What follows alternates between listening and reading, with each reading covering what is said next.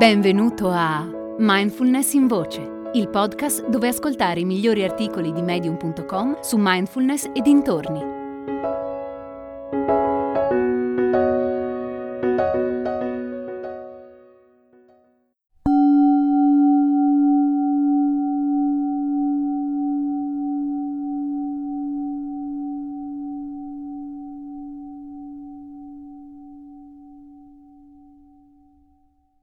Si chiama Paesaggi del momento presente.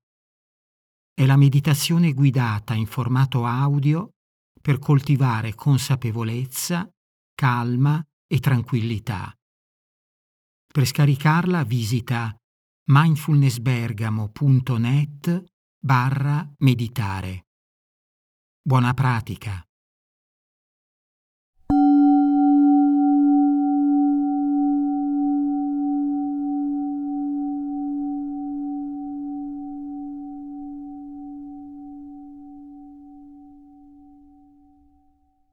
Fidarsi della mente?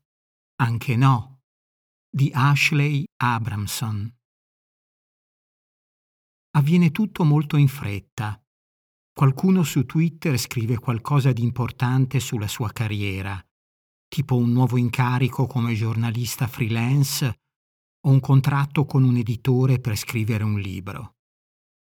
E io, prima ancora di riflettere su ciò che ho appena letto, sento montare l'invidia dentro di me. Ma può essere? Adoro la libera professione e non ho mai desiderato scrivere un libro. Forse non è vero che sono invidiosa, forse è soltanto il mio cervello che valuta che in una situazione simile io debba esserlo. Le emozioni sembrano sorgere automaticamente, ma secondo la neuroscienziata Lisa Barrett, abbiamo su di loro molto più controllo di quanto pensiamo. E capire questa cosa è uno dei passaggi più importanti per imparare a gestire quelle emozioni che ci buttano a terra e ci tarpano le ali. La Barrett sostiene che le emozioni non sono scolpite nel cervello, sono invece frutto delle circostanze. Di solito le emozioni sono il risultato di tre fattori il nostro corpo, il nostro passato e l'ambiente in cui ci troviamo. Il cervello genera le emozioni come ipotesi di lavoro in risposta a delle situazioni e lo fa utilizzando indizi contestuali come sensazioni fisiche, ricordi e stimoli del momento presente. Ma come accade con tutte le ipotesi, il cervello non sempre ci azzecca al primo colpo. Per quanto il nostro stato emotivo possa a volte essere spiacevole, vale la pena ricordare l'obiettivo principale del cervello, farci sopravvivere. Anche se sembrano remarci contro, le emozioni tendono a diventare estreme per proteggerci. Ad esempio, Immagina di essere rimasto coinvolto in un tamponamento alcuni anni fa. Ora, ogni volta che sei in auto o senti il rumore di una frenata, il tuo cervello innesca una reazione di attacco o fuga, con tutte le potenti emozioni collegate. E questo perché ipotizza che tu sia in pericolo. È un'ipotesi sensata, ma non è detto che sia corretta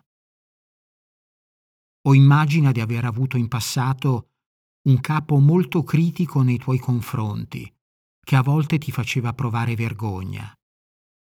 Ora lavori in un altro posto, ma hai spesso la sensazione di non essere all'altezza e hai sempre paura che il tuo nuovo capo ti faccia delle osservazioni.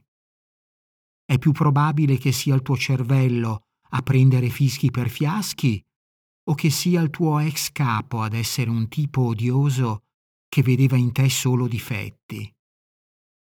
Certo, non sempre è possibile gestire le proprie emozioni, soprattutto se si tratta di forti stati d'ansia o di depressione. D'altra parte è ampiamente dimostrato che neppure reprimerle aiuta. Spesso il modo migliore per superare le emozioni è sentirle, accompagnandole con una buona dose di compassione verso se stessi. Ma se ti rendi conto di provare emozioni inadeguate alla situazione che stai vivendo, puoi far sì che il tuo cervello ti racconti una storia diversa. Sii curioso in quei frangenti. Chiediti, è davvero così che mi sento ora o il mio cervello si sta basando su ipotesi sbagliate? Ricorda a te stesso che la tua mente può ingannarti e che l'evento scatenante può essere successo nel passato. Oppure puoi fare come suggerisce la Barrett, cambiare completamente la tua esperienza. Invece che identificarti con un ricordo, prova a vivere appieno il momento presente. Così facendo il tuo cervello potrebbe riassociare l'esperienza a un'emozione nuova e magari anche modificare le tue aspettative per il futuro.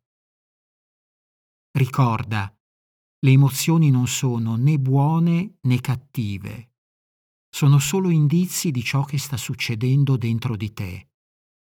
Valutare con maggiore attenzione quegli indizi può portarti a conoscere meglio non solo chi sei, ma anche, altrettanto importante, di cosa hai bisogno. Hai ascoltato Mindfulness in Voce, il podcast di Mindfulness Bergamo, www.mindfulnessbergamo.net.